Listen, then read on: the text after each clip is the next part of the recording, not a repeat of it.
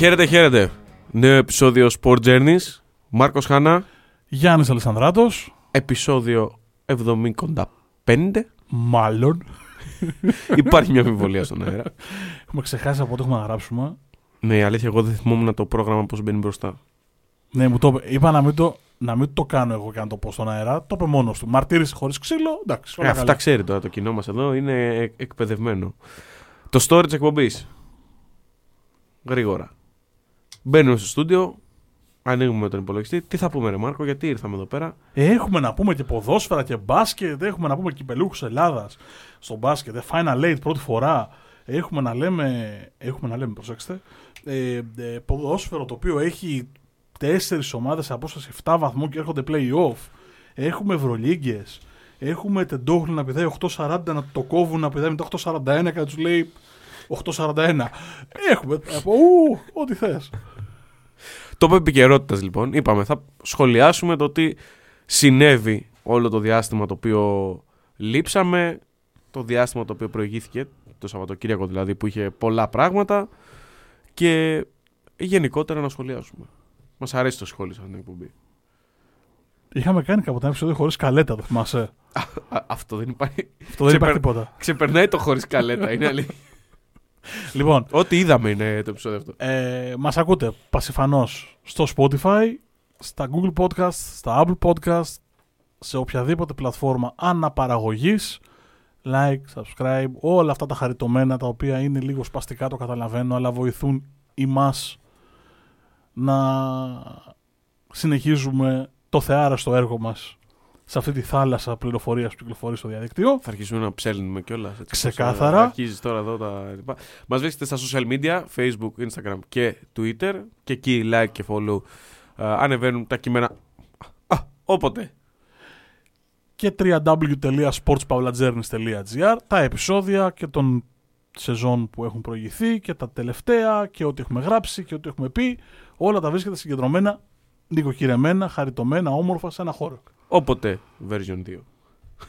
Ναι μωρέ τώρα και εσύ εντάξει. Οχου. Πάμε με φουσμπαλερά, Ε, α ξεκινήσουμε με τον Βασιλιά του Σπόρ. θα έλεγε κανείς. Αφού Τρομερό- έχουμε αρχίσει με γραφικότητες. Τρομερό κλισέ, ναι. Ε, Μυθ- Μυθικό κλισέ. By the way, ο Βασιλιάς των σπορ είναι ο στίβος. Σας αρέσει, σας αρέσει. Αλλά ναι, Εντάξει, ναι, πάμε οκ. παρακάτω. Μην την ανοίξω αυτή την κουβέντα, δεν θα βγάλουμε άκρη. παραμετροποιήστε τα γούστα σας και βρείτε εσείς από μόνοι σας ποιος είναι ο δικός σας Βασιλιάς, των σπορ. Τι είπε, παιδιά, τώρα; Κανονικά εδώ έπρεπε να έχουμε ηχητικό πώς, πώς βγάζει error το Windows που κάνει το bing. Αυτό ήταν. η- Τε- Τίποτα, δεν έχω απάντηση. Συνεχίζουμε. Λοιπόν, ποδοσφαιράκι. Ωραία. Έλα, Super League. Ωραία. Τι Είδα είδαμε, το πιο εσύ που ήσουν και- ανταγωνιστικό. Και στη λεωφόρο. Εγώ ήμουν στη λεωφόρο, ναι. Είδα μάλλον τον πιο καταιγιστικό Παναθηναϊκό τη σεζόν. Πιο καταιγιστικό από το 0-5. Ε, δεν, δεν υπάρχει. Ρε. Εσύ, συζητάμε ότι στο 30 λεπτό, γιατί είχα τα χαρτιά μου μπροστά και το κοίταγα, στο 30 λεπτό καταγράφηκε η 13η τελική του Παναθηναϊκού, του οποίου ο Παναθηναϊκού ο μέσος όρος τελικών στο πρωτάθλημα ήταν 11. Και στο 30 είχε κάνει 13. Και ξαναλέω, επειδή τελική από τελική έχει πάντα πολύ μεγάλη ε, απόσταση, Ναι. υπήρχε τέταρτα του Ιωαννίδη. Ε, υπήρχε τέταρτα του Μαντσίνη. Υπήρχε δοκάρι του Παλάσιος. Είχε καθαρές ευκαιρίες ο Παναθηναϊκός. Το έχει κάνει 2-3-0 στο ξεκίνημα. Καταιγίδα. Νομίζω ότι έχει βοήθησε πάρα πολύ και ο τρόπος ο οποίος αντιμετώπισε το παιχνίδι ο Βόλος. Δηλαδή δεν κατέβηκε για να χαλάσει το παιχνίδι του αντιπάλου, κατέβηκε για να παίξει το παιχνίδι. Εντάξει, δεν είναι τυχαίο ότι τον έχει κερδίσει τέσσερις φορές ο Παναθηναϊκός 1-5-3-0-2-0-2-0. Δηλαδή θέλω να πω ότι προ- κάτι δεν είναι σύμπτωση. Και δεν, δεν έχει να κάνει μόνο με, το, με αυτό που λες, με τις τέσσερις νίκες του Παναθηναϊκού. Έχει να κάνει ότι με όλους τους μεγάλους, άμα δεις, ο Βόλος με ξέρεις δεύτερη αγωνιστική τον Ολυμπιακό στο Καραϊσκάκι, όπου έπαιξε πίσω μετά το 0-1, τα έπαιξε τα παιχνίδια ανοιχτά. Και Ναι, αυτό ναι, είχε ναι. και πολύ μεγάλα σκορ. Ξέφυγαν δηλαδή, είτε του ήταν βαριές. Το 0-5 έφαγε 3 ή 4 από τον Ολυμπιακό, δεν θυμάμαι πόσο ήταν Εντάξει. στο Βόλο. Γενικά πήγε σε, υψη- πάει σε υψηλό τέμπο. Στο Βόλο έχει φάει πολλά γκολ από τους μεγάλους. Ε, από τους μεγάλους στην Αθήνα, η πρώτη του ήταν αυτή. Για Εντάξει. την ΑΕΚ την, κε- την κέρδισε στη Ριζούπολη, τον Ολυμπιακό πήρε το 1-1. Δηλαδή. Ναι, αλλά αν δεις τα παιχνίδια, δηλαδή το, το μάτσο με τον Ολυμπιακό δεν είναι για ένα. Το Ναι, μάτς με ναι, τον Πα- εντάξει. του Παναθηναϊκού ήταν για να πάει πιο ψηλά και το μάτς με την ΑΕΚ μετά το γκολ και πριν το γκολ, πριν το 0-1, ή- που γίνεται με ένα σουτ πολύ, ένα πολύ όμορφο γκολ μέσα στο εκτός περιοχής. Ε, έχει ευκαιρίες για να το τελειώσει το μάτς και να ισοφαρίσει μετά. Γενικά η εικόνα του ήταν ακριβώς ίδια σε όλα τα παιχνίδια. Απλά αλλού ε, λειτουργήσε η αποτελεσματικότητα των αντιπάλων, αλλού ήταν λίγο πιο σταθερός αμυντικά και πήρε το αποτέλεσμα. Ήταν πολύ καλός Παναθηναϊκός στην αλήθεια. Εγώ αυτό οφείλω να το πω ήταν επειδή έχω δει τον Παναθηναϊκό στη λεωφόρο. Τότε να σου πω, 10 φορές φέτος. 9, 10 από μνήμης. Ε, ήταν με διαφορά η πιο πλήρης εμφάνιση και ε, πιστεύω ότι ο Γιωβάνο τον έκανε πλάνο πάρα πολλές φορές η κάμερα. Είχε αυτό το σκάσιμο του ανθρώπου του γιατί δεν το έχω κάνει 2-0 από το ημίχρονο να ησυχάσω. Ναι. Με βάση τις ευκαιρίες. Δηλαδή, αν πρέπει να ψάξει ψεγάδι ο Γιωβάνοβιτς, είναι το γιατί δεν βάλαμε τα γκολ που έπρεπε νωρίτερα να τελειώνουμε. Εγώ θα πω ότι ο Παναθηναϊκός έκανε την αναμενόμενη κοιλιά. Δηλαδή, παραφύση ήταν αυτό το 10, πόσο έκλεισε, 14-1-0 το πρώτο γύρο; Ναι, είδες το Δεκα... Με το, το μόνο με τον Ολυμπιακό στο Λεωφόρο. Ναι, το 12-1-0, 13-1-0, δεν θυμάμαι κάπου εκεί. Ήταν παραφύση αυτό το σερί. Όπως και να το κάνουν, γιατί από το πουθενά να κάνεις ένα τέτοιο πρώτο γύρο ε, είναι λίγο αφύσικο για τα ποδοσφαιρικά δεδομένα. Ε, και, με το, και βάζοντας την εξίσωση και τον τρόπο σε αρκετές περιπτώσεις που ήρθαν αυτά τα θετικά αποτελέσματα. Έκανε λοιπόν μια αναμενόμενη κοιλιά. Εγώ θα πω ότι ήταν τυχερός σε εισαγωγικά το ότι η κοιλιά τον βρήκε και στο κύπελο και έμεινε εκτός κυπέλου και δεν είχε ας πούμε δύο-τρεις γκέλες ακόμα παραπάνω στο πρωτάθλημα για να μείνει πολύ πιο πίσω. Εντάξει τώρα, γκέλαρε με τον Όφη, γκέλαρε με το Μιονικό, γκέλαρε. Ήταν, ήτανε, κάπου θα έκανε. Γκέλα με τον Μπάουκ. Κάπου θα έκανε κοιλιά. Γκέλα με την έννοια ότι ναι. το έχασε πολύ εύκολα το μάτι. Κάπου θα έκανε κοιλιά ο Παναγικός. Και αν, αν δεις τα αποτελέσματα αυτά καθεαυτά, μόνο με τον Ιωνικό και τον Όφη έχει γκελάρει. Με την ΑΕΚ έχασε στη ναι, Νέα okay. Φιλαδέλφια που ήταν ντέρμπι. Και με τον, με τον Μπάουκ είναι επίσης ένα ντέρμπι το οποίο χάνει στο πρωτάθλημα, το οποίο χάνεται. Εντάξει, ο τρόπος που το είναι μωρέ. Το 0-3 είναι η, αγωνιστική του εικόνα. Έτσι. Θα, θα συμφωνήσω. Αλλά δεν είναι γκέλα ότι παίζω με τον τελευταίο που ήταν με τον Ιωνικό τότε, το 1-1. Που προηγήθηκε, μπορούσε να το καθαρίσει και βρέθηκε τελικά να χάνει. Όπως και με τον Αστέρα. Που εκεί μπαίνει στην εξή ο αστερίσκος των 10 παικτών με την αποβολή του Γκουρμπέλη. Εγώ θεωρώ απολύτως φυσιολογική τη ροή αποτελέσματο του Παναθηναϊκού. Ποτέ δεν πίστεψα ότι θα πάει αίτος ότι θα πάρει αίτος στο πρωτάθλημα ή θα πάει αίτος ε, μέχρι τέλους. Έτσι. Ε, αλλά είναι μια ομάδα η οποία είχε, είναι ομάδα του προπονητή, έχει αρχές. Τη βγήκαν τα αποτελέσματα, έκανε την κάμψη της και τώρα βλέπουμε ότι αρχίζει να ανεβαίνει ξανά με τρεις συνεχόμενες νίκες. 5-1, 6-1 μάλλον με συγχωρείτε, στο goal average σε αυτό, σε αυτό το διάστημα. Με διπλό στο Βικελίδης με ανατροπή. Αποτέλεσμα νομίζω ε, σήμα κατά τεθέν ομάδας που αντιδρά έπειτα από μια κακή περίοδο. Πρώτος ξανά, δηλαδή, ό,τι και να γίνει στο, στο ατρόμητο ΣΑΕΚ, είτε αγωνιστικά είτε στις δικαστικές αίθουσες, ε, θα παραμείνει στην κορυφή, στο συνε, είτε στο συνένα ή δεν ξέρω αν θα είναι διαφορα, διαφορετική. Σε επηρεάζει να μην το, να μην το πιάσουμε καθόλου το το ΣΑΕΚ; Όχι. Δεν το αφήσουμε. Όχι, το λέω από τώρα για να μην. Το, το βάζω αστερίσκο στην κουβέντα της βαθμολογίας. Αυτό όχι, στο βάζω disclaimer από τώρα. Μπορώ να μην το συζητήσω. Όχι, όχι, όχι. Δεν θέλω, δεν θέλω καθόλου όμως. Δεν υπάρχει καμία περίπτωση. Δεν το έθιξα. Το βάζω σαν αστερίσκο γιατί υπάρχει αυτή η εκκρεμότητα. Ε, πάμε στην ΑΕΚ. Ρε η ΑΕΚ έχει 20 νίκες σε 24 μάτς σε όλες τις διοργανώσεις. Ναι. Και την ΑΕΚ την έχω δει κάμποσο. Ρε παιδί μου, είναι Δεν είναι 24 ομα... μάτς, είναι περισσότερα, αλλά okay. Όχι, όχι. 20, 20 νίκες στα 24 τελευταία σε όλες τις διοργανώσεις. Okay. Το μετράω. Άκουσα 20 νίκες σε 24 μάτς. Πανα... Όχι, όχι. Από το Παναθηναϊκό ΑΕΚ 2-1 ναι. στη Λεωφόρο έχει 20 νίκες, 2 ήττες, δύο ισοπαλίες σε όλες τις διοργανώσει. Είναι μυθικό το νούμερο. Ε, για μένα η ΑΕΚ παίζει το καλύτερο ποδόσφαιρο στην Ελλάδα. Αυτή τη στιγμή. Η ΑΕΚ θα συμφωνήσω απόλυτα μαζί σου και παίζει και ένα ποδόσφαιρο το οποίο είναι πολύ κοντά στα ευρωπαϊκά δεδομένα. Αυτό το pressing που ασκεί σε όλο το γήπεδο ε, και η ικανότητα που έχει να αναχαιτεί την αντίπαλη επίθεση και στο επόμενο καρέ να δημιουργεί είναι αυτό που την κάνει να ξεχωρίζει. Δηλαδή είναι ότι πιέζει απλά ψηλά και κλέβει μπάλα.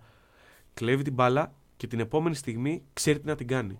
Ξέρει δηλαδή πώς να διαχειριστούν αυτό το pressing, αυ, αυτές τις ε, κλεμμένες μπάλες οι ποδοσφαιριστές. Ε, εγώ αυτό ξεχωρίζω πάρα πολύ.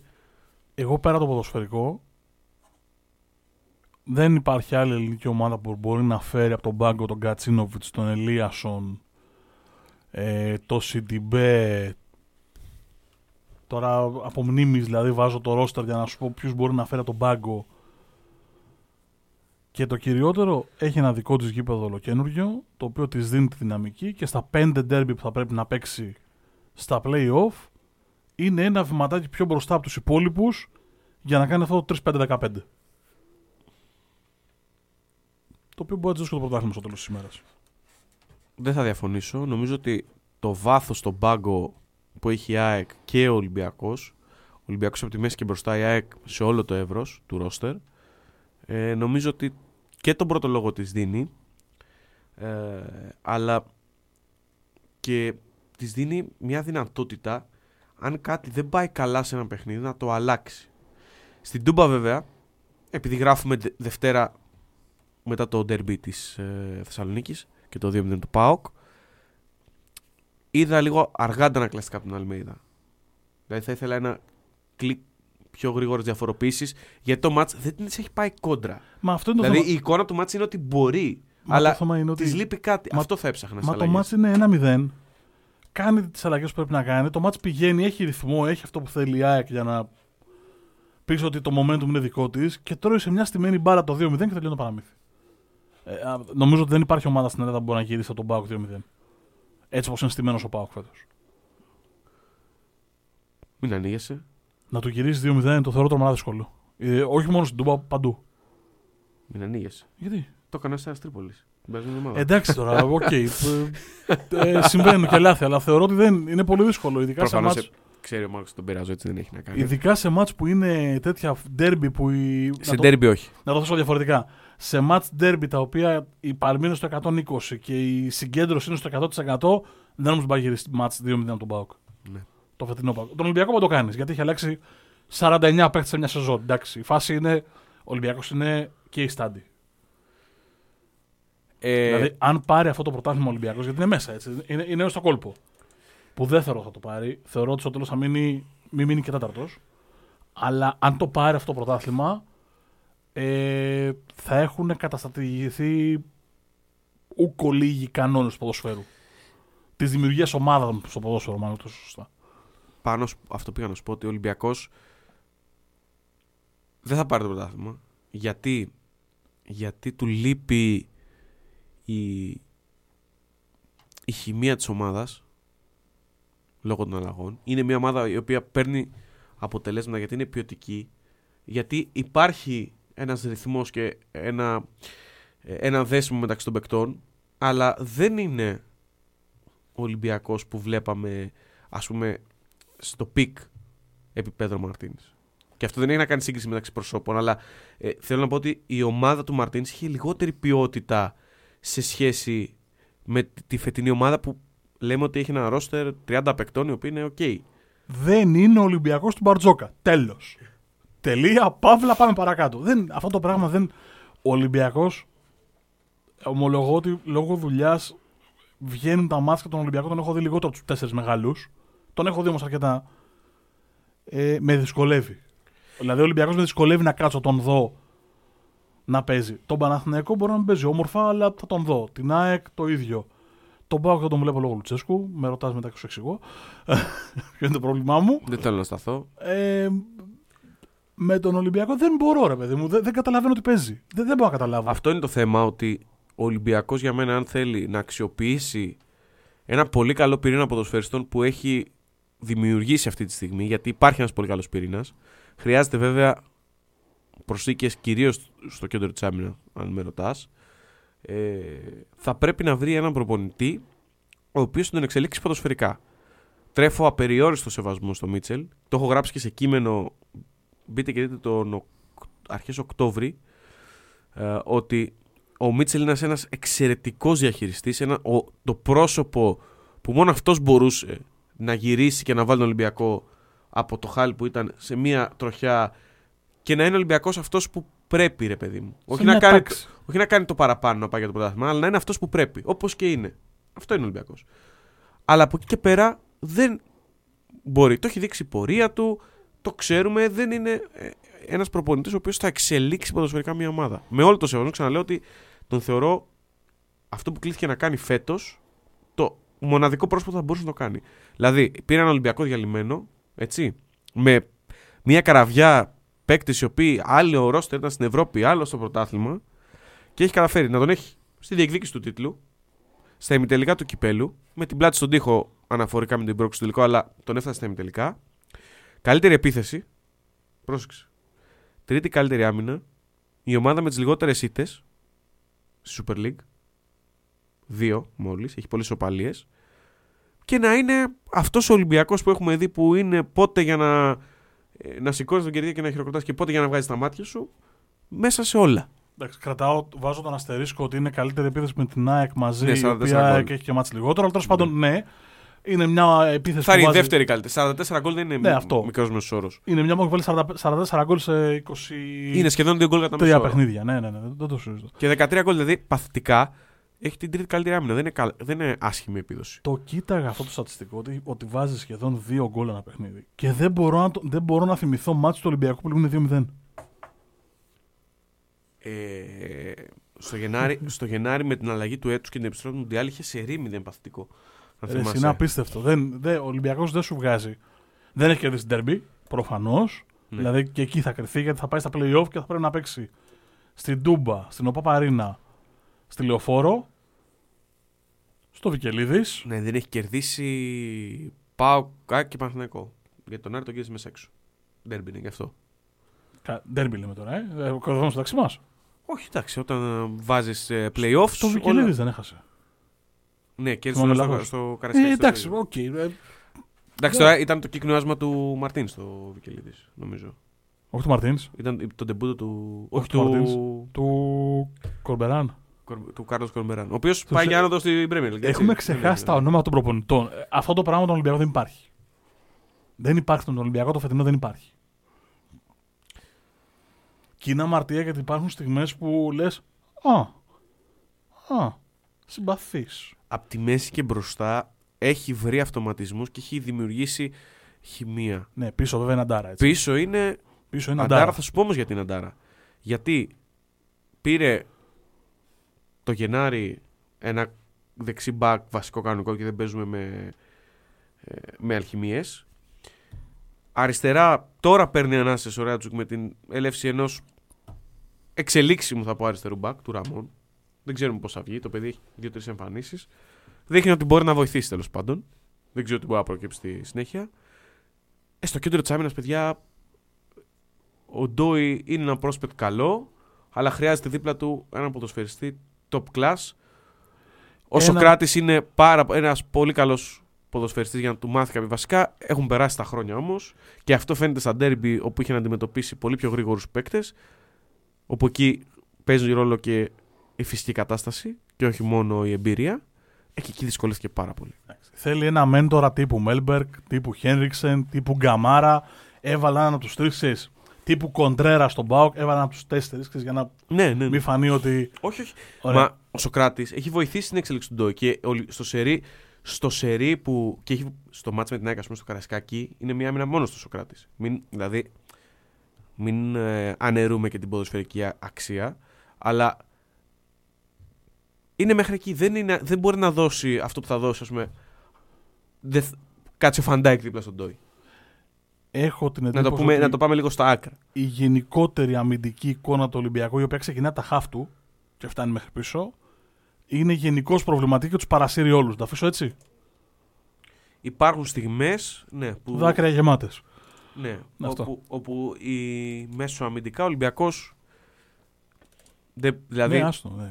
αρχής γενόμενης από το μάτς με τον Μπας μετά έχει ένα, πολύ, ένα καλό σερίο που ήταν στιβαρός που έκανε νίκες, τέσσερις νίκες χωρίς να δεχτεί γκολ έτσι και έρχεται Με εύκολο πρόγραμμα όμως σχετικά. δεν έχει σημασία Ε, να πώς σου θυμίσω δεν ότι στο πρώτο μισό είχε γκέλες Εντάξει. Ε, Με πρόγραμμα εύκολο. Τώρα τε- πρέπει να πάρει ντέρμπι. Ο Ολυμπιακός, αν θέλει να πάρει το πρωτάθλημα, Ε, ναι, πρέπει να πάρει ντέρμπι. Έχει το Τέλος. Σάββατο στην έδρα του. Δηλαδή έχει να παίξει τον Παναθηναϊκό μεθαύριο στο Καραϊσκάκης και 12 Μαρτίου την ΑΕΚ στην Παπαρίνα. Αν δεν κάνει τουλάχιστον μία νίκη, εγώ λέω ότι θέλει μια νίκη και μια ισοπαλία Ναι. για να είναι στο κόλπο. Αν δεν κάνει όμως τουλάχιστον μία νίκη, θεωρώ ότι θα μπει στα playoff με damage control. Δηλαδή, μήπως βγει δεύτερος. Που δεν θα βγει, αλλά τέλος πάντων. Θα έχει ξεφύγει πολύ. Να, μην, να βγει τρίτος βασικά. Θα είναι Ε, μετά ναι. το... Λοιπόν, Απλά να σου πω ότι έχει ο Ολυμπιακός τώρα πάλι μία εβδομάδα φωτιά με Παναθηναϊκό και ΑΕΚ στο Καραϊσκάκι. Έχει την ευκαιρία να αλλάξει τη δική του ψυχολογία. Δεν το, το δικό του συζητώ. mindset. Δηλαδή, αν κάνει το δύο στα δύο. δεν το Και ας, συζητώ. πρόσεξε, Και θα και ας, αποκλειστεί. και ας μην περάσει από την ΑΕΚ. Συμφωνώ. Αν πούμε ότι κερδίζει ένα, ένα 0. Δεν σου λέω εγώ. Ένα 0, μία νίκη. Συμφωνώ. Κερδίσεις τον Παναθηναϊκό, κερδίσεις την ΑΕΚ, θα πάρει ψυχολογία ότι όπα, μπορώ. Το, δηλαδή, μπορώ να κερδίσω και στην τέρμπι. Απ' την άλλη, βέβαια, και 0 στα 2 τελειώνει το παραμύθι. Δηλαδή, Ψυχολογικά τελειώνει. τελειώνει. 0 και στα 2, ψυχολογικά. τέλος. Ωραία. Και βαθμολογικά γιατί θα μείνει πολύ πίσω από την κορυφή. Θα πάει στο μείον 7 από τον Παναθηναϊκό. Μείον 7 ή μείον 8. Μην κάνω λάθος τα μαθηματικά. Αν Μείον νικηθεί, 8, μείον μείον 8, μείον 8. Που δεν γυρίζει μετά. Είναι πολύ δύσκολο γιατί θα πρέπει να ξεπεράσει και να υπολογίσει και την ΑΕΚ που είναι από Εντάξει. πάνω. Γυρίζει ένα, ένα μείον 8, γυρίζει σε 10 αγωνιστικές με 10 ντερμπι. Πρέπει να κάνεις Αλλά- 10 αγωνιστικές, ναι, τρεις σε νιώθω. νίκες παραπάνω από τους υπόλοιπους. Σε νιώθω, σε νιώθω. Το καταλαβαίνω. Δηλαδή, ξέχωρα αν βάλουμε τον Άρη και ποιος είναι ε, το Βόλο και τον Άρη, λέμε ότι τελείωνε τώρα. Έτσι. Πες ότι κάνει μέσα 6-4 νίκες. Θεωρητικά. Θα πρέπει να κάνει στα 6 ντέρμπι τρεις νίκες παραπάνω από τους υπόλοιπους. Δηλαδή Ε, θα πρέπει να κάνεις τρία διπλά επί της ουσίας, για να Βγαίνει το βάλεις. γιατί λες ότι θα κερδίσω τον Παναθηναϊκό μέσα έξω, άρα το πάω στο 2. Παναθηναϊκός θα παίξει αυτός ντερμπι. Δηλαδή, τέλος πάντων, τώρα έχουμε πιάσει και λέμε. Ναι, δεν, είναι τόσο εύκολο, δεν είναι τόσο εύκολο γιατί παίζουν και Όχι, άλλοι, δεν είναι αλλά καθόλου εύκολο. Ακατόρθωτο βασικά. θα πρέπει να βγάλεις χοντρικά για να, για να είσαι αυτό που σου λέω, θα πρέπει να βγάλεις τρία διπλά στα ντέρμπι. Ναι, ναι, Δεν συμφωνώ, γίνεται. συμφωνώ. Ωραία. Να κλείσουμε το κάρα των μεγάλων και να πάμε και στο μπάσκετ. Ναι, πάμε και στον Μπάουκ. Έχεις βγάλει δύο παίχτες που ένας είναι φέρτε μου μάτια να βλέπω. Ο άλλος κάνει ένα συγκλονιστικό ντέρμπι χτες. Δεν ξέρω τι έχει γραφτεί, γιατί δεν έχω προλάβει να διαβάσω πολλά πολλά, αλλά ο Κουλιεράκης κάνει μυθικό ντέρμπι. Ο Κωνσταντέλιας κάνει πράγματα που, που γίνονται μόνο στο PlayStation. Αν δεν το έχετε δει, δείτε την assist που έχει βγάλει στον Άρεϊ.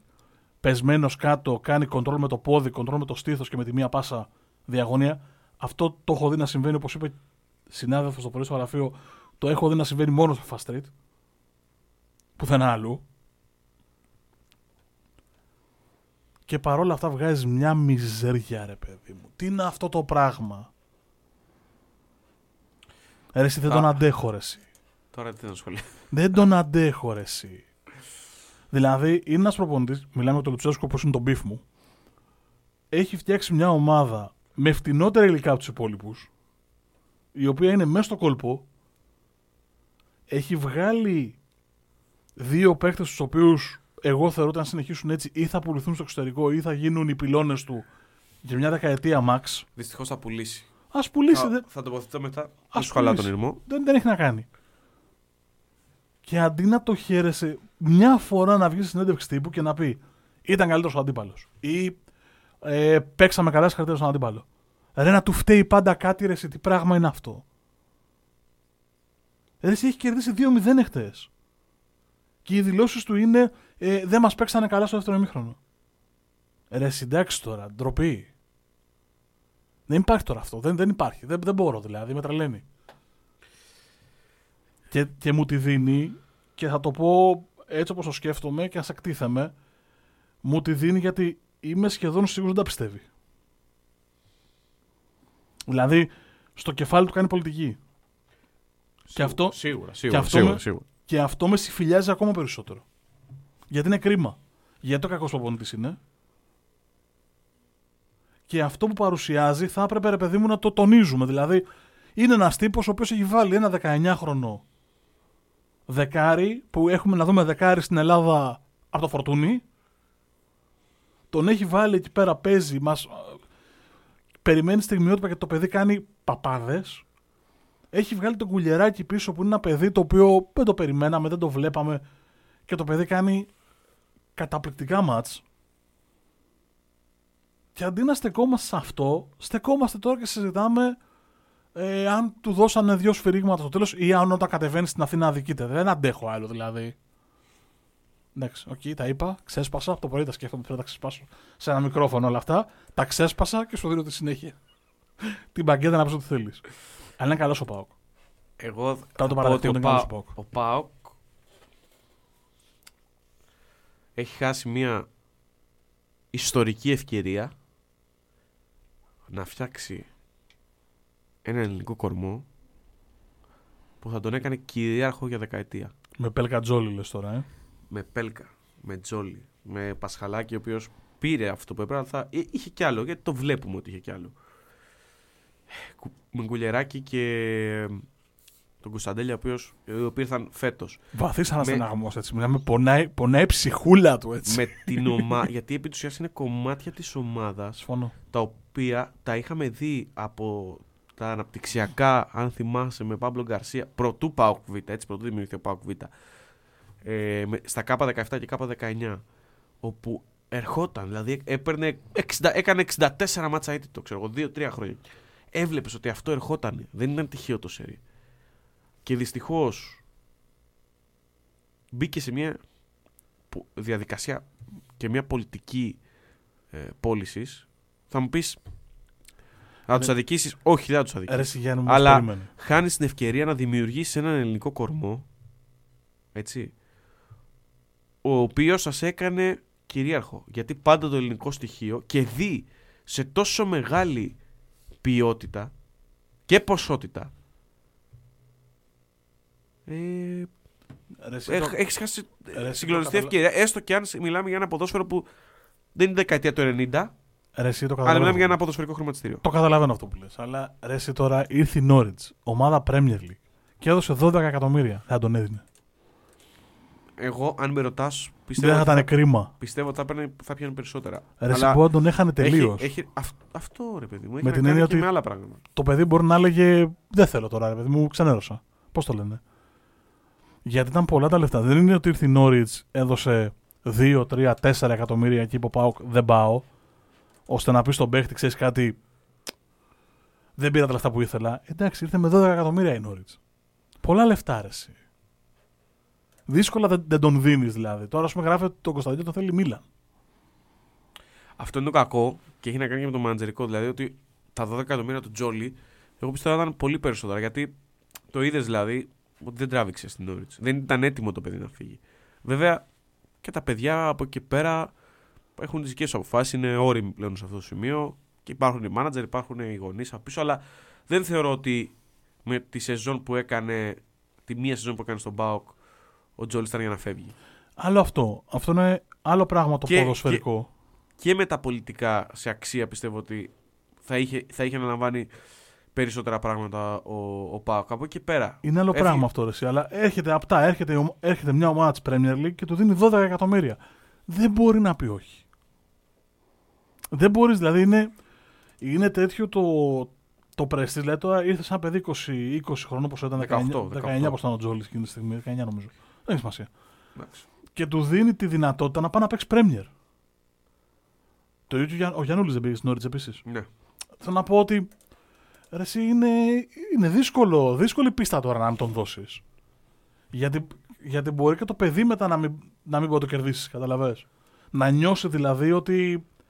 Ε, Πώς το λένε, ότι χαντακώνουμε εδώ. Και δεν είναι παράλογο. Τέλος Όχι. πάντων, αλλά το καταλαβαίνω αυτό που λες. Με το αν του, αν είχε τον Τζόλη, τον Γιανούλη, τον Μπέλκα. Θεωρώ ότι. Θα είναι- μπορούσε να φτιάξει ένα κορμό με 7-8 Έλληνες παίκτες που να ήταν εθνικής ομάδας. Εννοείται. Συμφωνώ σε αυτό, οκ. αλλά- Δηλαδή, βασικά, να σου πω κάτι. Επιλέγεις και λες. Έχω μια ομάδα που έρχεται από πίσω με τρομερή ποιότητα και τρομερή ποσότητα. Έτοιμη, δεμένη. Θα μπει και θα προσαρμοστεί σταδιακά. Δεν σου λέω ότι θα, μπου- θα ερχόντουσαν από τη β' ομάδα κατευθείαν στην πρώτη και θα παίζανε. Που έγινε και με τον Τζόλι και με τον Κουλιεράκη και με τον ε, Κωνσταντέλια και με τον Τζιγκάρα και με τον Λίρατζι. Γιατί είναι πολλοί, δεν είναι ένας ή δύο Ναι, ναι, συμφωνώ. Σταδιακά τους ενσωματώσεις και ξέρεις κάτι. Θα χάσεις τα 12 εκατομμύρια που δεν τα είχες στο παντελόνι. Δεν τα χάνεις επί της ουσίας. Μια πολιτική ευκαιρία, μια ευκαιρία ε, πώλησης ήταν. Και σε βάθος χρόνου θα έχεις να κερδίσεις και οικονομικά. Εντάξει, Από τους έχω- Τιάγκο Σοάρες και ε, Περέιρα και ε, Βάγκουε, Σίτι, Μπαμπά που πέρασαν από εδώ, νομίζω ότι πολύ μεγαλύτερη αξία είχε να στηρίξει αυτά τα παιδιά, χάνοντας και λεφτά, ναι. Γιατί επί της ουσίας τώρα στηρίζεις κάτι στο οποίο πάλι χάνεις λεφτά. Και επί της ουσίας χάνεις λεφτά γιατί τα βάζεις, όχι γιατί ήρθε μια πρόταση και την απέρριψες. Εγώ Εντάξει. θεωρώ ότι σαν μοντέλο ο ΠΑΟΚ θα είχε πετύχει πολλά περισσότερα αν πήγαινε σε αυτή την πολιτική, έστω και για 2-3 χρόνια. Και θα κέρδιζε και πολλά περισσότερα χρήματα. Σκέψου λοιπόν ο Τζόλι των 33 συμμετοχών, 40 με το κύπελο και 10 τερμάτων σε 40 μάτς, μετά από ακόμα μία σεζόν που θα ήταν ψημένος, τι θα έκανε; Εντάξει, σου βάζω την, τον αστερίσκο ότι έχει και το Λίρατζι. Ε, έχει παίχτες δηλαδή που είναι πιτσιρίκια. Ακόμα και ο, πώς το λένε, ακόμα και ο Ντάντας που παίζει είναι 22 χρονών. Εντάξει, τον είναι μεταγραφή, δεν έβαλε. Όχι, από θέλω τα να πω ρε παιδί μου σπλάχνα του. ότι. Μιλάμε για Κωνσταντέλια, Κουλερά, Κου- Κουλιεράκη, με συγχωρείτε, ε, το Λίρατζι, το Τζαούσι, ε, τον Παναγιώτη που είναι στο ρόστερ, το Τζίμα, το που είναι 17 χρονών, Σιντερφόρ, και αυτός θα μας απασχολήσει. Ότι είναι παιδιά τα οποία έχουν έρθει από το σκάτινγκ που κάνει γενικά και από την παραγωγική διαδικασία του ΠΑΟΚ. Είτε από την ηλικία 0 που λέμε, ποδοσφαιρική ηλικία 0, δηλαδή τα μικρές, πολύ μικρές ε, κατηγορίες ή αργότερα μπαίνοντας σιγά σιγά σε... Η διαφωνία μου είναι ότι υπάρχουν προτάσεις και προτάσεις. Μια πρόταση της Νόριτ 12 εκατομμύρια δεν μπορείς να πεις όχι. Σου- Δεν μπορείς. Δεν, δεν γίνεται. Δηλαδή, χαλάς. Να σου το πω και διαφορετικά. Χαλάς και την πιάτσα. Δηλαδή, αν γίνει γνωστό ότι ο Πάοκ δεν πουλάει. Ε, Έχει να κάνει. Έχεις όχι και στο- λιγότερες προτάσεις μετά. Δηλαδή, δεν θα σου χτυπήσει όλο την πόρτα και θα σου πει εντάξει, ο Πάοκ δεν τους δίνει τους παίχτε του. Υπάρχει αυτό και το ξέρεις. Εντάξει. Δεν νομίζω ότι θα βγάλει τώρα στη φόρα ότι θα κα- χάσει κακό όνομα επειδή είπε ότι ξέρεις κάτι, εγώ θα στηρίξω. Πιστεύω ότι ισχύει αυτό. Θα πω όχι. ξέρεις. Όχι. Εντάξει. Λοιπόν, Ωραία, και τι έκανε ο Πάκ. Δηλαδή, ωραία, πή- πούλησε το, το Τζόλι. Πού το βρήκε αυτό μπροστά του; εντάξει, Για για, να το, συνέχεια. Δεν το βρήκε πουθενά. για να το κλείσουμε λοιπόν το ζήτημα Πάοκ. Ο Πάοκ είναι μια πολύ ενδιαφέρουσα ομάδα που στην κεφαλή της έχει πολύ κακή νοοτροπία. Ναι, Να αφήσω έτσι; ναι. Στην αγωνιστική κεφαλή της. Έτσι. Τώρα, Ο- ο τι Πα- γίνεται στη δίκη δεν το ξέρω. Εγώ βλέπω τι συμβαίνει σε αυτό που βλέπω σε εσάς Ο γραμμές. Πάκ μεγάλωσε και από τα κύπελα και από τους τελικούς και από το, πρωτα... ε, το πρωτάθλημα και από την πορεία που έκανε Με τους 8, conference. Ακριβώς. Συνολικά, γενικά, με την παρουσία του τα προηγούμενα χρόνια. Δηλαδή, από το 16-17 θεωρώ ότι ο Πάουκ έχει μεγαλώσει πάρα πολύ. Αλλά δυστυχώς δεν μεγάλωσε και το μυαλό του, η Ναι. σκέψη του. Πρέπει να φέρεσαι και σαν μεγάλη ομάδα, όχι μόνο να... Ακριβώς. να- Σύμφωνο, ε, 100-0. 100-0. Εντάξει, αυτό είναι. Όχι ότι δεν είναι μεγάλη ομάδα ο Πάοκ για να μην τρελαθούμε τελείως. Όχι. Ενώ, όχι, για να δεν μπορεί να παρα- να παραμηνευτεί αυτό που είπαμε. Ο αλλά Πάουκ ψήλωσε, αλλά δεν γίνεται να είσαι ομα- μια ομάδα που ψηλώνει, που έχεις αποκτήσει παραγωγική διαδικασία, μια ομάδα που έπαιξε στους 8 ενός ευρωπαϊκού θεσμού, μια ομάδα η οποία έχει πάρει 4 κύπελα, πόσο, τα τελευταία 5-6 χρόνια. Έχει πάρει πρωτά- ε, το πρωτάθλημα. Ε, είναι μέσα στο κόλπο για τη διεκδίκηση του τίτλου. Ε, φέρνει καλούς παίκτες. Ε, είναι ανταγωνιστική συνολικά και να στέκεσαι ότι, να, και να λες ότι όταν κατεβαίνω στο λεκανοπέδι με αδικούνε. Δεν γίνεται να το λες δημόσια.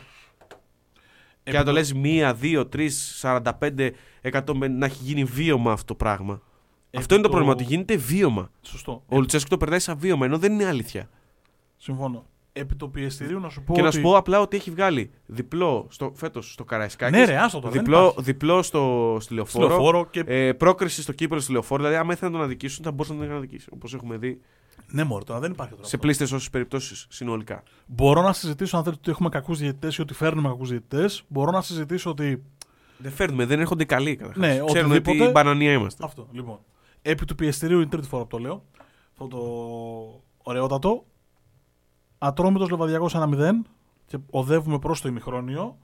Αν ο Ατρόμητος κερδίσει πάει στους 28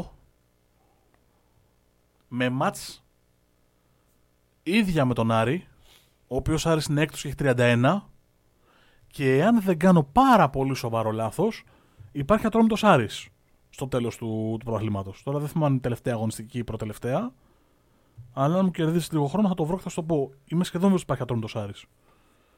Κάτσε να πάμε να δούμε. Να δούμε πρόγραμμα. Πού πήγα ρε παιδιά; Τι έχω, έχω κάνει μαγεία, παιδιά. Έχω κάνει, έχω κάνει έπος. Πήγα στην περσινή σεζόν. Μπράβο. Γιατί είμαι αυτός; Γιατί είμαι, μπορείς. γιατί είμαι τόσο παιχταράς. Υπάρχει όφη Άρης σε 7.30 σε λίγη ώρα δηλαδή. Εμεί γράφουμε πάμε Δευτέρα απόγευμα. Κάτσε να δούμε. Έχει άρρωστο ατρόμητος στο Σάββατο. Άρης θα δούμε στο Σάββατο. Αν δηλαδή ο Άρης ιτηθεί στο Ηράκλειο και κερδίσει ο Ατρόμητος, ε, μπλέκει άσχημα και ο, μπλέκει άσχημα ο Άρης για την έκτη θέση. Εντάξει, απλά έχει τη Λαμία, η οποία πραγματικά δεν βλέπετε.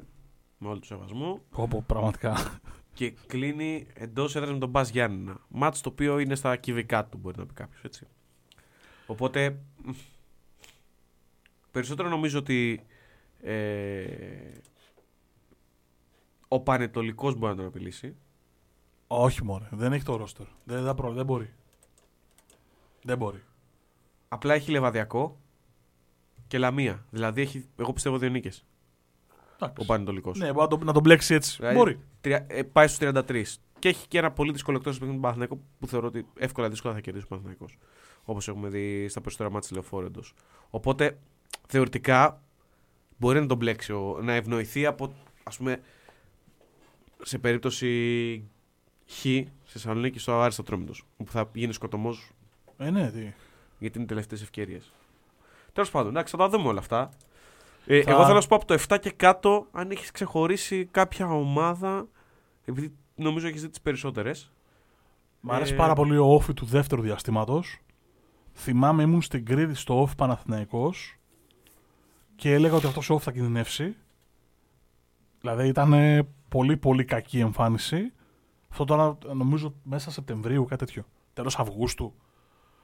Ε, ο ΟΦΗ μου κάνει πάρα πολύ μεγάλη εντύπωση ο τρόπος που παίζει. Και οι υπόλοιποι ρε παιδιά δεν, δεν μπορώ να δω καμιά ομάδα που να λέω Α, οκ. Ο Πανετολικός έχει μια συγκεκριμένη τακτική Αναστασίου Ολλανδική. Θα παίξω το ίδιο πράγμα είτε παίζω στο Καραϊσκάκη, είτε παίζω στη Λεωφόρο, είτε παίζω στο Βόλο, είτε παίζω εντός με τη Λαμία.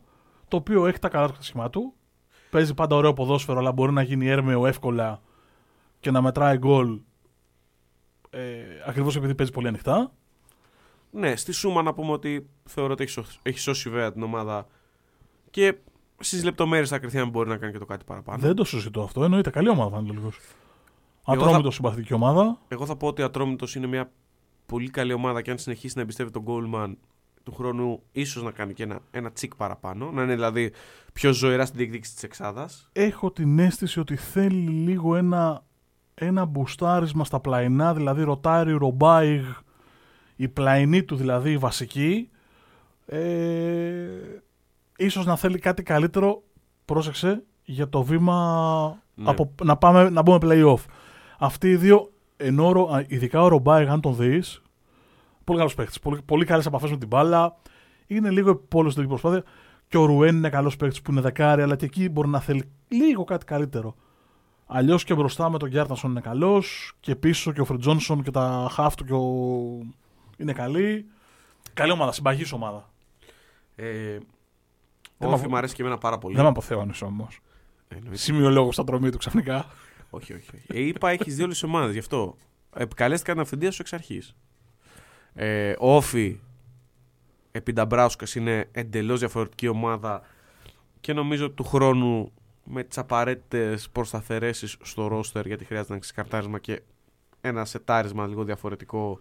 Θα δούμε πάρα πάρα πολύ καλό. Όφη. Είναι πάρα πολύ καλός προπονητής ο Λιθουανός και ας μην του φαίνεται. Τι Έχει ξέρεις κάνει ποιο- τρομερή δουλειά στην διακοπή του Μουντιάλ. Δεν έχει κάνει τρομακτικές αλλαγές στο setup του παιχνιδιού. Όχι, δούλεψε πάρα πολύ στη φυσική κατάσταση. Πάρα πάρα Αυτό πολύ. δεν έχει, δηλαδή το set, το- ο τρόπος του build-up τους ή ο τρόπος που παίζει ο Όφη δεν έχει αλλάξει συγκλονιστικά από την εποχή του Νιόμπλια. Αλλά είναι ρε παιδί μου, είναι σίτιου, άλτιου φόρτου. Του βλέπεις, είναι πιο δυνατή, πιο γρήγορη, πιο μαχητική. Εντάξει, καμιά φορά. Για να στο κλείσω, για να μην πιάσουμε, μην το κάνουμε λίστα στη Super League. Ε, δεν μπορώ να δω πώς θα γλιτώσει η Λαμία. Και με όλο το σεβασμό στο Γιάσιμι Κοβέλιτς, ε, δεν ξέρω πώς θα τη καπουλάρει ο Λεβαδιακός. Νομίζω το μάτσο τον Ιωνικό, δηλαδή αυτά τα, τα μάτσα μεταξύ τους θα το κρίνουν. Ο Ιωνικός είναι πιο περπατημένη ομάδα. Είναι καλύτερη ομάδα και από τη Λιβαδιά και από τη Λαμία. Καλύτερη ομάδα δεν είναι. Επειδή την έχω δει 4-5 φορές από κοντά, Καλύτερη ομάδα δεν είναι. Υπάρχουν στιγμές που θες να βγάλεις τα μάτια σου και να τα πετάξεις στο χορτάρι. Εντάξει. Είναι πολύ κακή ομάδα. Έχει έναν συγκινητικό Τσιγκρίνσκι. Ένα πράγμα το οποίο κάθε φορά που τον βλέπω λέω αυτό το παιδί είναι, δε- δεν, είναι, για- δεν είναι για εδώ. Δηλαδή έφτασε να παίζει εδώ γιατί είναι μεγάλος, γιατί έβγαλε προβλήματα, γιατί, γιατί, γιατί. Αλλά ειδικά στα μάτς με τους μικρούς που τα περισσότερα τα είδα κιόλας, έκανε μπάμι διαφορά στην ποιότητα. Τέλος πάντων. Πάμε παρακάτω. Ο Ιωνικός λόγο προσωπικότητας πιστεύω ότι θα, το... θα τη σώσει την παρτίδα στο φινάλε. Πάμε στην καλαθόσφαιρα. Μάλιστα. Να ξεκινήσουμε Ωραίος. με είδηση επί του πιστηρίου. Πιέρο Ριόλα βρίσκεται στην Αθήνα για να κλείσει τον deal με την ΑΕΚ. Δεν Καλή έχει κλείσει, προσθήκη. αλλά είναι πολύ κοντά. Καλή προ- ε, δεν έχω δει τι έγινε με τον ψηλό της ΑΕΚ. το- Τι πρόβλημα έχει τελικά γιατί τον είδα. Είδα ότι αποχώρησε από το. Ε, θα τεθούν εκτός Μίτσελ και Μάτσεν, δεν ξέρω το ακριβές διάστημα. Ε, ο Μίτσελ χτύπησε και φάνηκε ότι δεν, ήταν- ότι δεν είναι καλό το χτύπημα, αλλά δεν, δεν διάβασα για να είμαι πολύ ειλικρινής την ακριβή διάγνωση. Και φαντάζομαι ότι για να παίρνει ψηλό η ΑΕΚ τόσο άμεσα. Ναι. Είναι, είναι Πιθανώς στα γραφεία της να- ΑΕΚ ήδη για να ανακοινωθεί.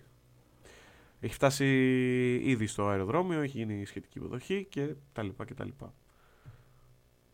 Μάλιστα. Θα το δούμε και θα σου πω. Ε, κύπελο, ε. Εντάξει, για μένα είναι σημαντικό ότι ξεκίνησε και τελείωσε. Ναι, είναι γραφικό αυτό που θα πω, αλλά τουλάχιστον ξεκινήσαμε ένα Final Eight και ότι τελειώσαμε. Ένα-ένα τα tasks. Μέχρι πρώτη δεν τα καταφέρναμε ούτε αυτό. Απλά Στεναχώρια να είναι άδειο το γήπεδο, να μην είναι γεμάτο το γήπεδο. Εντάξει, δεν θα δώσω ψέματα. Στεναχώρια. Δηλαδή, χωρίς του οργανωμένους αποδεικνύεται ότι δεν μπορούμε να κάνουμε ατμόσφαιρα φυσιολογική. Έτσι. Από την άλλη, από το να έχω 300 και 300 Όχι, ρε, και, από ένα το να τελε- έχω- και ένα τελικό, ξέρω εγώ, παροδία με επεισόδια, προτιμώ μισογεμάτο γήπεδο, ένα final eight το οποίο είναι ανοιχτό σε εκπλήξεις. Έτσι, γιατί τα διαδοχικά παιχνίδια μπορούν να δώσουν εκπλήξεις. Εγώ θα πω στην Ισπανία, ας πούμε, το τι έγινε. Θα πεις και το επίπεδο ανταγωνισμού είναι διαφορετικό, αλλά ε, είδαμε πολύ μεγάλα μπαμ. Ε, το format, ξαναλέω το καινούριο που έγινε για πρώτη φορά είναι super. Και στο τέλος νομίζω ότι κέρδισε η καλύτερη ομάδα. Η καλύτερη ομάδα επί του συνόλου, όχι μόνο στο, στο αγωνιστικό τετραήμερο που είδαμε από την Πέμπτη μέχρι και την ε, Κυριακή το βράδυ. Νομίζω ότι ο Ολυμπιακός και στα ε, τρία μάτς τα οποία έδωσε ήταν σταθερός. Υπηρέτησε το πλάνο του. Πήρε τις νίκες καθαρά. Με εξαίρεση το πρώτο 20 λεπτό με τον Παναθηναϊκό που ο Παναθηναϊκός κατάφερε να τον βάλει στο δικό του καλούπι. Δηλαδή να πάει το μάτς εκεί που ε, ήθελε ο Παναθηναϊκός. Επειδή- Εκεί που στόχευε βα- βασικά ο Παναθηναϊκός. Αλλά είναι η διαφορά τέτοια που δεν μπορούσε να το κάνει περισσότερο από 20 λεπτά ο Παναθηναϊκός. επειδή εδώ είμαστε για να λέμε αλήθειες, τον Αλessandro σε μάτς μπασκετικά πολύ συγκεκριμένα τον βάζω στη σίγαση. Γιατί με τρελαίνει. Έχει κάτι γούρια παράξενα, έχει κάτι, κάτι, κάτι έπι δηλαδή που, που με στέλνουν αδιάβαστο. Οπότε τον έχω στη σίγαση συνήθως. Λοιπόν, και μου στέλνει ένα μήνυμα ε, στον ημιτελικό που δεν, δεν χρειάζεται γούρια, οπότε μου το στέλνει κανονικά και δεν τον έχω στη σίγαση. Και μου γράφει. Κοίτα να δεις που είναι ο Ολυμπιακός πνευματικά ανέτοιμος και είναι η ευκαιρία του Παναθηναϊκού να του κάνει, να του κάνει ζημιά. Και το απαντάω. Συμφωνώ. Τελεία. Και τίποτα άλλο. Ο Ολυμπιακός δεν ήταν. Θα σου πω. γιατί το- Επειδή το μάτι το ξαναείδα μετά, γιατί έχω και εγώ τα προβλήματά μου. Ε, δεν ήταν τόσο πνευματικά άνετο ο Ολυμπιακός τελικά. Αν το δεις, αν το δεις προ- πολύ προσθέτω το πρώτο ημίχρονο. Ο Παναθηναϊκός αποφασίζει να ζήσει και να πεθάνει φέροντας βοήθεια από την αδύναμη πλευρά. Δηλαδή, να σπάσουμε το pick and roll με το, με το φάλ, ειδικά με το φάλ, φέροντας παίκτη από την αδύναμη πλευρά. Γι' αυτό και τα δύο επιθετικά στον κεντρικό διάδρομο, αν τα θυμάσαι, νομίζω ένας στο πρώτο και στο δεύτερο μήχρονο. Ναι, ένα πήρε ο Μποχορίδης και το άλλο το πήρε Το ο οποίο είναι πολύ Williams, καθαρό. δεν θυμάμαι. Είναι πολύ καθαρό. Καλά, Τζέξ νομίζω. Τόσο δεν έχει σημασία. Ναι, ο Καλετζέκη. το. Ε, είναι πολύ καθαρά και φαίνεται ότι είναι βοήθεια της αδύναμης πλευράς. Σημειώθηκε ήδη. Της αδύναμης πλευράς λοιπόν σε κανονικά ελληνικά. Ε, ο Ολυμπιακός μπορεί να έχει διαλέξει αφού το βλέπει αυτό να πάει με πάσα στην αδύνατη πλευρά, να βρει ελεύθερα σουτ και να τα πάρει. Γι' αυτό και η διαφορά στα δίποτα τρίποντα στο πρώτο ημίχρονο. Δηλαδή είχε 15 δίποτα, 17 τρίποντα, αν δεν κάνω πολύ σοβαρό λάθος, δεν έχω σημειώσει μπροστά, αλλά νομίζω ότι αυτό ήταν. Στο δεύτερο τι συνέβη, ακριβώς το ίδιο πράγμα. Μπήκαν τα σουτ. Και επειδή το ξέρω ότι πολλοί κόσμος το συζητάει, είναι τόσο μεγάλη η συμβολή του Κάναν. Όχι για τα σουτ που βάζει. Αλλά για το πώς πάει και μπλέκεται ανάμεσα στα πόδια του Λί. Γιατί ο Ολυμπιακός έχει διαλέξει το Λί να τον παίζει συνδυαστικά. Πότε να τον παίζει σκιά, δηλαδή να περνάει πίσω μαζί, μαζί του το screen και πότε να, να σπάει το screen. Που του έχει, του έχει βγάλει τα σκότια του Λί και φαίνεται. Και απορριθμίζει τελείως τον Παναθηναϊκό. Ο Παναθηναϊκός αρχίζει μετά και παίζει πεντόβολα. Γιατί δεν έχει δημιουργό κανονικό, δεν είχε ούτε το Λί, αλλά πολλό δε μάλλον ο Λί βγει τελείως του παιχνιδιού. Μετά αυτή η ενέργεια μεταφέρθηκε στην απέναντι πλευρά. Βγήκαν οι skip passes όπως έπρεπε, στις θέσεις που έπρεπε. Έβαλε ο Κάναν τα εύκολα που να βάλει, γιατί τα σου του κάναν τώρα τα δύο είναι. Για την κλάση του είναι εύκολα σουτ. Εγώ δεν δέχομαι. Και το λέω, το έχουμε συζητήσει πολλές φορές μαζί. Δεν δέχομαι αθλητή επίπεδο Ευρωλίγκας να προλαβαίνει να βάλει τα χέρια του στην μπάλα και τα πόδια του σωστά και να χάνεται το σουτ. Είναι... Δεν γίνεται, ρε παιδί μου, πώς το λένε. Καλά, εντάξει, έχει να κάνει και με τη θέση. Δεν, αν, είναι, αν είναι στημένος. Βάλει το ραντούλης να βάλει τρίποτα. Όχι, όχι, μιλάω για, μιλάω για σουτέρ, άνθρωπε. Έτσι. Να το διευκρινίσουμε γιατί είπες σε παίκτη επίπεδο Ευρωλίγκα. Και... Που η δουλειά του είναι να εκτελεί το τρίποντο. Να το ξεκαθαρίσουμε έτσι. δεν νοείται να χάνει αυτά σου. Δεν, δεν παίζει. Πώς το λένε, έχουν κάνει τόσε εκατομμύρια επαναλήψεις που δεν σε βλέπουν εκείνη τη στιγμή. Τόσο πάντων. Και εκεί τελειώνει το μάτς. Αυτό όμως είναι μια ωραία ιδέα. Για να το δώσει το Ράντονετς, ο οποίος επίσης φαίνεται αυτό που διαβάζουμε τώρα ότι θα αποχωρήσει. Ναι. Ήταν μια ωραία ιδέα. Δεν βγήκε, δεν διαφωνώ. Βγήκε, δεν βγήκε, δεν έχει σημασία. Ήταν μια ιδέα. Την οποία δεν την είχε παίξει παλιότερα. Τουλάχιστον από όσο μπορώ να θυμηθώ, δεν θέλω τον Παναθηναϊκό να βγάζει τόσο προκλητικά όχι. βοήθεια στην, από την αδύναμη πλευρά. Όχι, όχι. Και στο μάτς του Σέφο που κρίθηκε στον Πόντο, στον, πρώτο γύρο, στον πρώτο γύρο του πρωταθλήματος, η διαφορά στην άμυνα έχει παίξει αλλαγές παντού. Αυτό. Δηλαδή κυνηγάνε όλοι από το, από το Λί μέχρι τον Παπαγιάννη, κυνηγάνε σε όλο το γήπεδο. Και έχει απορριθμίσει τον Ολυμπιακό, ο οποίος δεν κατάφερε να βρει ρυθμό όπως βρήκε στο δεύτερο ημίχρονο. Τι θεωρώ λάθος για το Ράντονιτς, όχι μόνο στο συγκεκριμένο μάτς, αλλά γενικώς η ιδέα είναι καλή. Αλλά αν την ιδέα αυτή την υπηρετήσουν, να το πω έτσι όπως το σκέφτομαι, ο Γκος, ο Αμπάλδε, ε, ο Γιαμπουσέλε, ο Πουαριέ και βάλει ένα τριάρι και ο Χεζόνια, όχι Χεζόνια γιατί δεν παίζει άμυνα, ε, κάτσε σκεφτούμε, και ο Ντεκ με ψηλό τριάρι, αυτό το πλάνο μπορεί να τον προβληματίσει τον Ολυμπιακό εάν βρει αθλητικούς παίχτε που προλαβαίνουν να καλύψουν όχι μόνο στις περιστροφές. Οι, οι αθλητές που ανέφερες μπορούν να κλείσουν το γήπεδο με την αθλητικότητα τους. Με μακριά χέρια. Ναι, και να σου δώσουν την μπάσα στην άλλη γωνία και να μην την έχεις. Ακριβώς. Να μην είναι εύκολο να τη βρεις. Μπράβο. Γιατί ο Ολυμπιακός μετά από ένα σημείο την έβρισκε τόσο εύκολα που ήταν σχεδόν προκλητικό. Μα οι περισσότερες ήταν σκυπάσει από το. Μα προφανώς γιατί. Λίγο, όχι, ούτε καν 45 μοίρες, από, από λίγο παραδίπλα από το. Τι θέλω να πω, μπορεί να κάνει πολύ κέντρο. καλό στον Ολυμπιακό αυτό, εάν βάλουν το βίντεο του παιχνιδιού, να βρουν τρόπους ώστε αυτό το πράγμα όταν θα το βρούμε από μια ομάδα η οποία θα έχει στο 4 το Σίγκλετον, λέω εγώ τώρα. Την κερδίσαν αυτή την ομάδα. Θα έχει στο 4 τον Ντόντα Χολ, που έχει χάσει δύο φορές, λέω εγώ τώρα. Ε, να βρεις έναν τρόπο να το αντιμετωπίσεις. Είναι σημαντικό. Και για να πάμε στον Παναθηναϊκό, γιατί νομίζω ότι ο Ολυμπιακός έχει πολλά να πεις. Ναι, για τον Ολυμπιακό θα λέμε πάλι τα ίδια πράγματα, τα ίδια που λέμε πριν από δύο μήνες, τα ίδια θα λέμε και σήμερα. Ε, θέλω να πιστεύω και νομίζω ότι τα ίδια θα λέμε και σε ένα μήνα από τώρα. Να, αστερίσκος, καταλητική η αγωνιστική απουσία του Μπέικον, δηλαδή το ότι ήταν παντελώς άστοχος και εκτός κλίματος. Τον έχει τσακίσει ο Γουόκαπ, ρε συ. Τον έχει του έχει ρίξει τόσο ξύλο. Ρε, εσύ του έχει ρίξει τόσο ξύλο που μασάς κιόλας, ε, δεν είναι εύκολο. Και παίζει και ρόλο και σε ποια ομάδα είσαι. Ο Μπέικον έχει πλέον καταλάβει ότι είναι σε μια ομάδα ανήμπορη. Και ο ίδιος δεν, δηλαδή δεν είναι τυχαίο ότι ο, ο Μπέικον που ήρθε στα πρώτα μάτς και τον έβλεπες και πήγαινε με τα όσα στην επαφή. Τώρα ξαφνικά αρχίζει μία σταυρωτή, δύο σταυρωτές τρίποντο. Αυτό δεν έχει να κάνει. Δεν, δεν άλλαξε ξαφνικά το, η mentality του παίχτη γιατί ξύπνησε στραβά. Άλλαξε η mentality γιατί σου λέει δεν θα πάω να πεθάνω εγώ τώρα να τρώω τα bumps. Με τον κάθε φάλ και τον κάθε walk-up και τον κάθε αμπάλδε και με τον κάθε μίσιτς ας πούμε. Ε, εγώ όταν η ομάδα δεν. Δεν. Τι να κάνουμε. Δεν. Νομίζω ότι στο Παναθηναϊκό όλα συνοσύνονται στο Ε, η ομάδα δεν. Ο Ράντονη θα φύγει και δεν θα είναι ο βασικός υπεύθυνος. Γι' αυτό παρασύρει ο Παναθηναϊκός. Το έχουμε ξανασυζητήσει και γι' αυτό πραγματικά δεν σηκώνω κουβέντα. Ξέρεις που φταίει;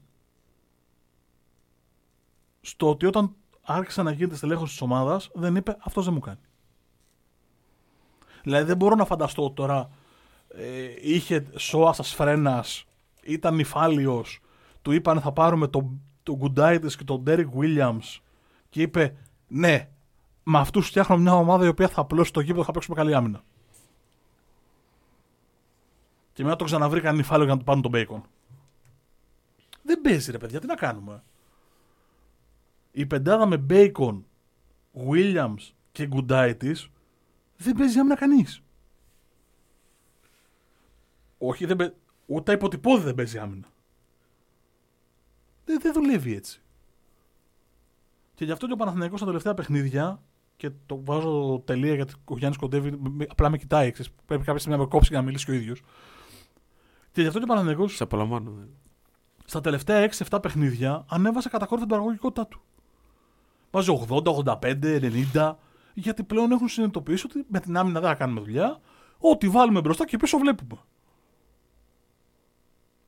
Εγώ θα πω ότι ο Γκουντάιτη δεν είναι τόσο αρνητικός.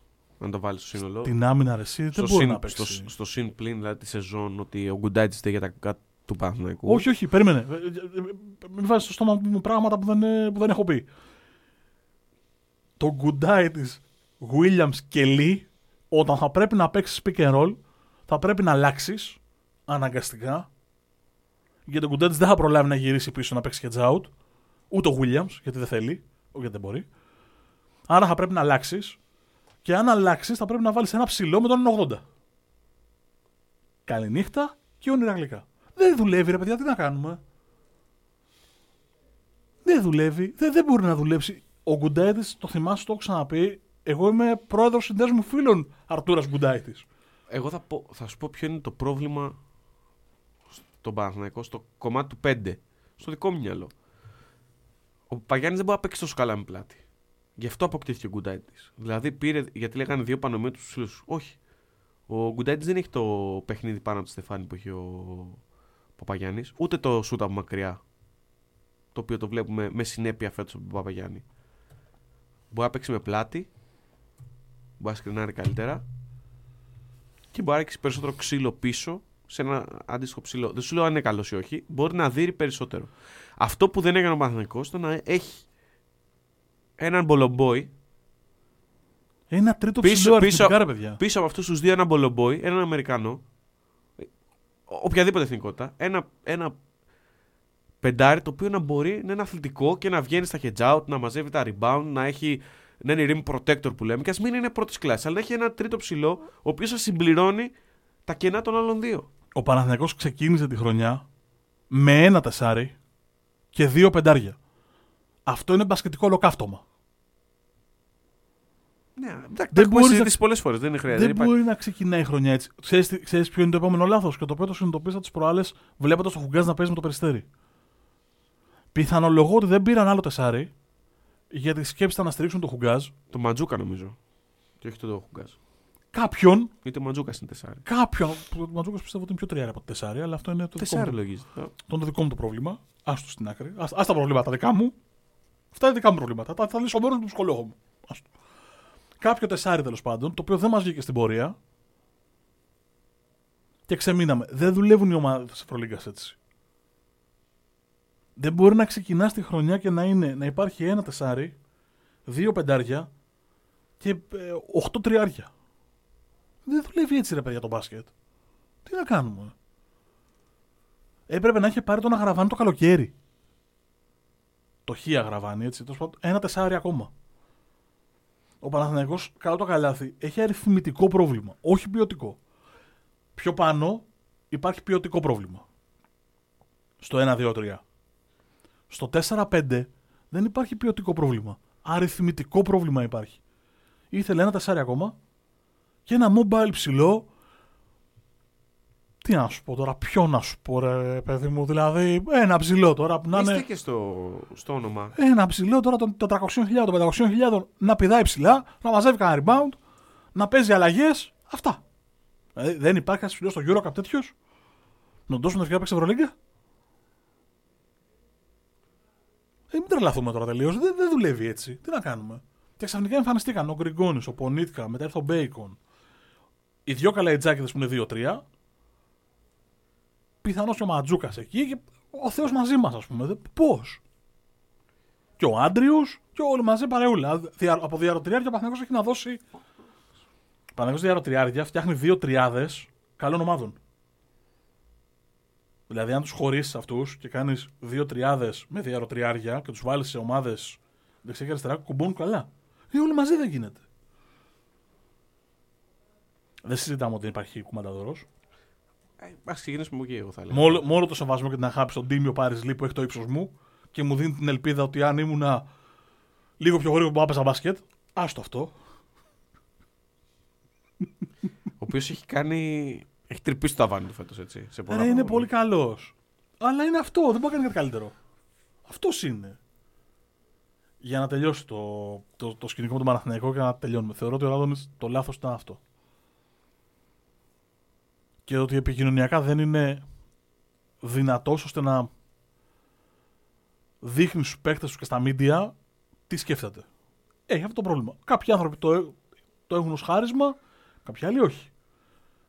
Αλλά το πρόβλημα του Παναθηναϊκού είναι ότι βάζω λεφτά ότι δεν ήταν οι παίχτε που ήθελε. Απ' την άλλη, βέβαια, από τη στιγμή που έμεινε, φταίει. Γιατί με αυτούς έχεις, ε, κάνε κάτι. Πρέπει να βρεθεί μια λύση. Κάπου κάπως θα παίζουμε. Ο Παναθηναϊκός παίζει εδώ και μια. εδώ και 40 μέρες σε 70 κατοχές. Είναι ή δεύτερος ή τρίτος σε pace στην Ευρωλίγκα, το συνειδητοποιείς. Παίζει στο pace της Real. Δεν δε, δε, δεν δουλεύει έτσι, παιδιά. Η Real παίζει αυτό το pace, αλλά σφυράνει μπάλες στον αέρα. Αυτά. Εκκλησίες, Τη, μονο, τη μονοπόλησα την κουβέντα, συγγνώμη. Δεν φταίω. Για τους υπόλοιπου θα πούμε τίποτα. Ναι, είχα, και, είχα καιρό να βρεθώ σε, σε, στο μικρόφωνο και. με- ναι, συγγνώμη. το περιστεράκι μας το πενέψουμε. Έρχεται. Θέλει, θέλει. Στο 4-5 θέλει ενέσεις ποιότητας. Εντάξει. Είχε και ρόστορ το περιστέρι, είχε και μπάτζετ το περιστέρι το καλοκαίρι, έτσι. Εντάξει. Με όλο το σεβασμό δεν θεωρώ ότι μπορεί να πας πολύ μακριά και στο Champions League και στην Ελλάδα με πεντάρι τον Μπίλαν και τον Μορέιρα. Με βάση, Με όλο το το, σεβασμό. με βάση το budget και τη δυναμική έχει φτιάξει μια πολύ τίμια ομάδα την οποία εγώ χαίρομαι να τη βλέπω γιατί καταλαβαίνω τι παίζει. Που με τις ελληνικές ομάδες το έχω αυτό το πρόβλημα. Δυσκολεύομαι να καταλάβω τι παίζουμε εδώ. Τουλάχιστον με, τον, ε, με, με το περιστέρι καταλαβαίνω τι παίζει. Και φυσικά ναι, αν είναι να αλλάξει επίπεδο πρέπει να κάνει πράγματα. Έχει και Γιώργο Παναζόπουλο τώρα πρόεδρο. Τι να λέμε τώρα. Ε, Αμόρι Νίαρ. Ε, Γιώργο Σουτέρ. Πανιόνιος, ευχάριστη έκπληξη εγώ θα πω. Εγώ είδα το φάνη υγιή και όρθιο και ακμαίο. Ήθελε στον να μπει πάγκο στο και- γήπεδο κάποια στιγμή. Ήθελε να μπει στο γήπεδο. Με δύο-τρεις επιλογές που, έκαναν, Και που τι να σου έκαναν πω οι τώρα. παίκτες του Πανιωνίου, ήθελε να μπει μέσα και λέω. Να είναι γερός, να είναι καλά. Αυτά. Είναι έρωτας. Ο Φάνης είναι για όσους δεν προλάβατε το Φάνη. Εντάξει. Το μεγαλύτερο ατόφιο ταλέντο που έβγαλε ποτέ αυτή η χώρα πλην. Εντάξει, του Greek Freak. Εντάξει, ψυχραιμία. Με με φάτε, μη με φάτε. Εντάξει, ο Greek Freak. Ok. Αλλά πριν από Όχι, αυτόν, όχι, όχι, όχι. Θε- το μεγαλύτερο πηγαίο ταλέντο που βγάλαμε ποτέ ήταν αυτός ο κυριούλης. Νομίζω ότι σε μπασκετικό ταλέντο δεν. Εντάξει, ο Γιάννης είναι θαύμα, ρε, εσύ. Ο Γιάννης είναι θαύμα για τα φυσικά του προσόντα. Και από εκεί Εντάξει. πέρα φρόντισε να δουλέψει πάρα πολύ. Ο άλλος είχε ταλέντο, το είχε μέσα. του. Είναι πηγαίο ταλέντος και ο Γιάννης μπορεί τώρα. έτσι, Εντάξει, το, τον Ε, αγαπάω δε- το φάνη, αλλά. Ρε, δεν είναι Εντάξει. εξώνυμα, αλλά σε επίπεδο μπάσκετ. Ο, ο Φάνης το είχε μέσα του. Εντάξει, ο άλλος. Ο άλλος το έχει δουλέψει τόσο πολύ, το έχει πάει σε άλλο επίπεδο. Εντάξει, ρε, εσύ, ο άλλος είναι ο καλύτερος του κόσμου. Εντάξει. Μιλάμε για Λοιπόν. ταλέντο, δεν μιλάμε για το που έφτασε ο Ε, καθένας και εντάξει. τι μπορεί να κάνει. Πρέπει να έχεις ταλέντο για να είσαι ο καλύτερος παίκτη του κόσμου. Τι έγινε. Με δουλειά, ναι, αλλά. Εγώ θεωρώ το, το για να γίνεις ο καλύτερος παίκτης του κόσμου έχει να κάνει περισσότερο το work ethic. Γιατί Ε, όχι. προφανώς έχεις ένα ταλέντο, Θέλει αλλά πρέπει να ταλέντο. το. Ρε, όλοι, όλοι μπορεί να έχουμε ταλέντο σε κάτι. Το θέμα είναι να το εξελίξεις και να δουλέψεις τόσο Εντάξει. όσο για να φτάσεις στην κορυφή. εντάξει. Διαφωνούμε. Ο αλλά... Φάνη είχε ταλέντο, αλλά δεν το αξιοποίησε, δεν το δούλεψε τόσο πολύ για να φτάσει Δεν το συζητάμε αυτό. Αλλά στην ήταν- κορυφή του κόσμου. Και μιλάμε και για άλλες εποχές. Θέλω να ρίξετε μια ματιά έτσι να μπείτε να δείτε. Καλά, δεν συζητάμε για 87 να μπείτε να δείτε. Φάνη το 87 να, να πάθετε παράκρουση τι σημαίνει δίμετρος forward που κατεβάζει την Και στο μπάλα. μου τον πα το 94 Αυτό ήταν πήγα να σου πω. καταπληκτικός. Αυτό, αυτό εκεί, εκεί. εκεί. Το μου το πας Εκεί στο που δεν 94. υπάρχει νικ. Εκεί, εκεί, κάνει, εκεί με το φασούλα κάνουν παπάδες. Κάνουν όργια. Έβλεπα κάτι στιγμιότυπα από το 94 και μετά στην Αθήνα πότε ήταν το 98 ή το 97. Στο ημίχρονο των αγώνων, το έπαιξε η ΕΡΤ, τώρα κι εγώ. Εκεί τα δες. Δεν μας δώσεις δηλαδή. Ε, εντάξει, αφού και εγώ εκεί τα είδα, ας πούμε τώρα, ψέματα. Πλέον εγώ τα θυμόμουν κιόλας. Στην Αθήνα έχουμε χάσει τεράστια ευκαιρία και τρομερή φουρνιά έτσι. Στο μάτσο την Ισπανία είμαι μέσα. Με, Είναι η πρώτη φορά που είδα την εθνική ομάδα από κοντά στο γήπεδο. με κορονιό. Είχα ξεχάσει πόσο καλός παίκτης ήταν ο Άγγελος Κορονιός. Σου λέω το Είχα 90, ξεχάσει πραγματικά. το 98 στο μάτσο με την Ισπανία είμαι στο γήπεδο. Είναι η πρώτη μου φορά σε μάτς εθνικής ομάδας ε, στο γήπεδο. Και για να δεις τώρα πόσο καλή γέφυρα θα Άστο. κάνω.